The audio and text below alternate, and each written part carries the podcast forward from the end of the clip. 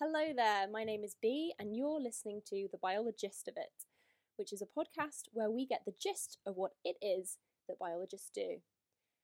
And last week was an interview of me by me, where I used a pop culture reference to explain the research that I do. And I will be doing these interviews with lots of biologists from many, many fields every other week. And in the weeks in between, I'll be doing minisodes like this, mini episodes, where I'll be introducing you to a posthumous biologist who did something really amazing with their career.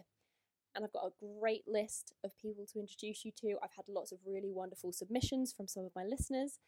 Um, and this first one I actually discovered in a book by Zing Tsjeng called Forgotten Women, the Scientists. And in this book, I was introduced to many wonderful biologists and the one that I have picked out today is all things tree frog and women's rights, and I'm very excited to introduce you to her. And if the interviews and the minisodes sound like something you might enjoy, make sure that you follow and subscribe across YouTube, Spotify, wherever you like to listen to your podcasts. Give me a follow so you never miss an episode. So let's go into the story of Bertha Lutz. So Bertha was born on the 2nd of August 1894 in Sao Paulo, Brazil. Her mother, Amy Marie Gertrude Fowler, was a British nurse, and her father, Adolfo Lutz, was a notable Swiss Brazilian physician and epidemiologist. And Adolfo is considered the father of tropical medicine and medical zoology in Brazil. So, already coming from quite a biological background with her nursing mum and physician dad and she would often follow her dad off on expeditions into the rainforest where she would collect specimens. And this is where Bertha first discovered her favourite animal and her research species, the tree frog. With this passion ignited, Bertha decided to study for a degree in natural sciences at Sorbonne, which is now the University of Paris, and she graduated in 1918. And around this time, she also became increasingly interested and aware of the growing suffrage movement of the suffragettes in the UK. Bertha felt a real affinity towards what they were trying to achieve, and she took this home with her to Brazil, where sadly she would then read in a newspaper columnist declaration that feminist achievements in the UK and the US would have absolutely no effect in Brazil. Which, when you've just discovered women's suffrage, is really not the thing that you want to hear. But instead of being devastated by this and wallowing in self pity, she did something really amazing and she put out a passionate call for Brazilian women to come together and prove that women should contribute to society across all aspects of life not just in the home, but also in politics and business and science. And when the argument that the woman's place is in the home was used against her, she would argue that the home is no longer just a space encompassed within four walls, which is absolutely girl boss energy. I'm really sorry that I just used the term girl boss.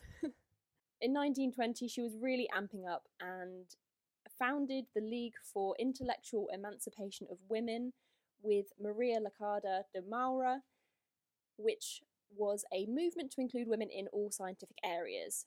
And Maria, the co founder, was also a Brazilian feminist, but she was a teacher, journalist, and writer as well. So, two really great women looking to make sure that women have spaces in academic areas. And in 1922, she then went on to found the Brazilian Federation for the Advancement of Women. I'm going to try and say this in Portuguese.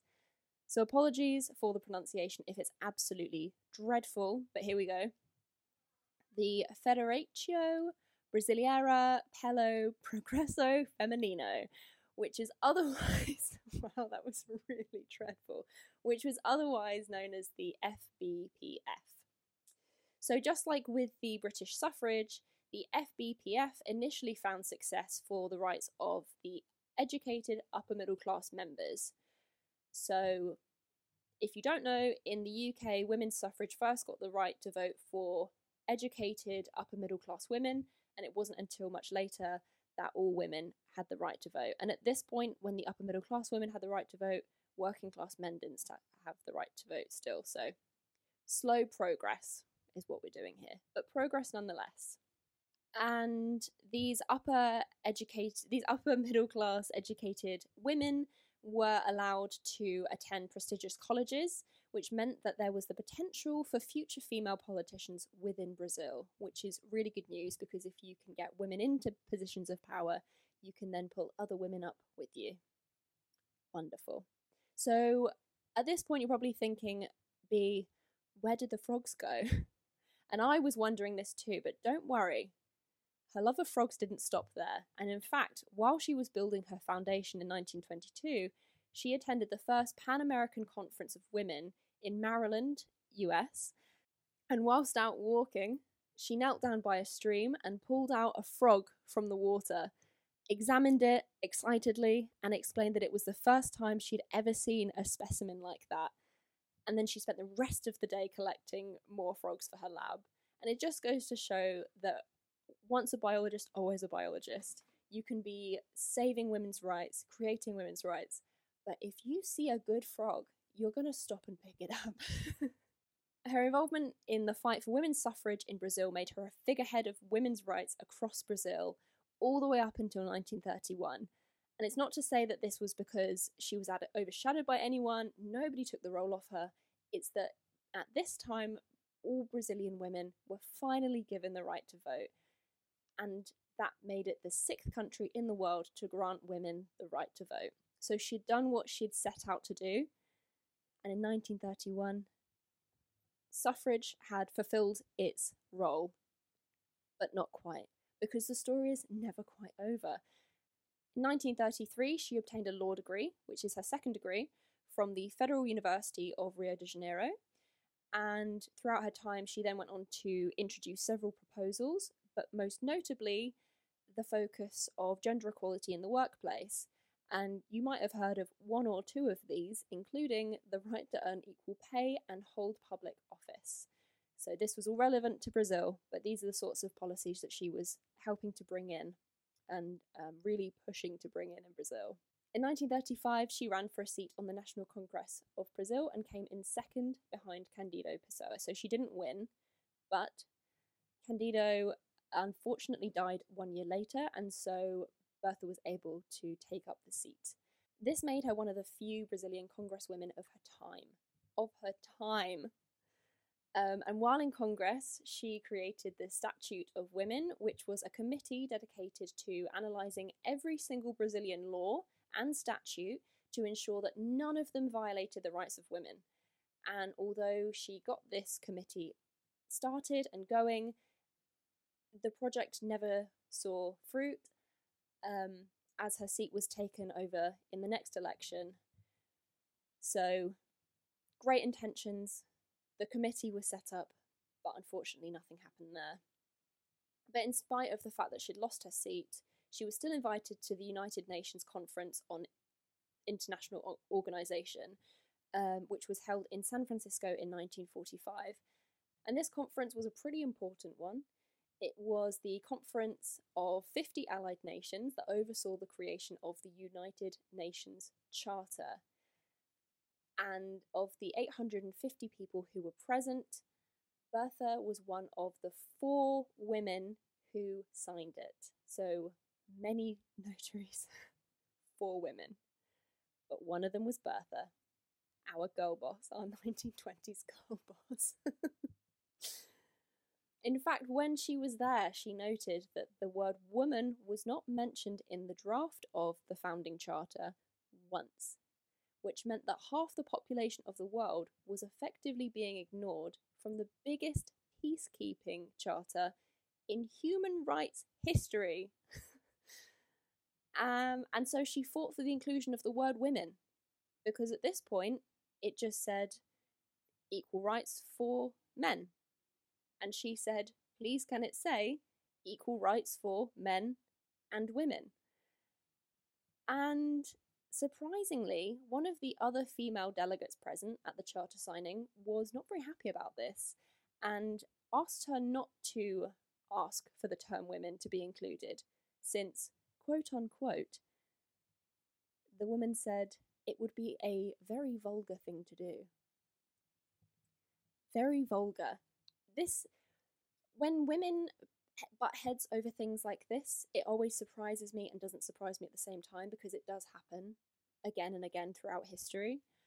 But to try to suppress other women when you are a woman in power is it's it's hard to stomach.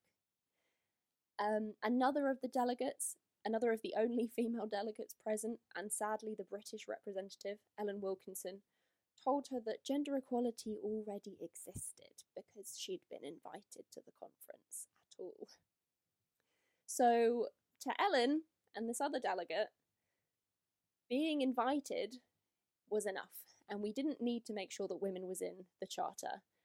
Without Bertha being a tenacious feminist of her time, especially during the UN Charter, and without her being at the United Nations at all, it likely would not have been mandate to protect women's rights for many years to come. Legally stating equal rights for men rather than for men and women would have meant all sorts of things could have been kept from women following on from this in all of those allied nations. So it's really important that she was there. It's really important that she stood her ground and said, I want the word women to be in there too. So thanks, Bertha. Throughout her latter years, Bertha served to continue expanding women's rights. And she served as the vice president of the Inter American Commission of Women from 1953 to 1959 and in 1970, at the 15th annual meeting of the Inter American Commission of Women, she proposed addressing specific problems faced by Indigenous women. So, right up until the year before she died in 1975, she was present at the World Conference on Women in Mexico City. And both of these conferences were dedicated to expanding the rights of women around the world. And she Bertha was dedicated to expanding women's rights around the world, and she did not stop until she physically could not attend anymore. And in 1976, at the age of 82, Bertha Lutz passed away. During her lifetime, Bertha contributed to numerous conferences on women's rights legislations, charters, you name it, she did it for upper middle class women, indigenous women, working class women, women from across America, across the world. She had a hand in it, from the home to the workplace to politics and science. She was committed to making sure that all women had a space in all places. And she was also an incredible biologist. She had her passion from the beginning and she published numerous scientific studies on frogs, including Observations on the Life History of the Brazilian Frog, which she published in 1943, and my favourite book title uh, of recent, which is called A Notable Frog Chorus in Brazil in 1946.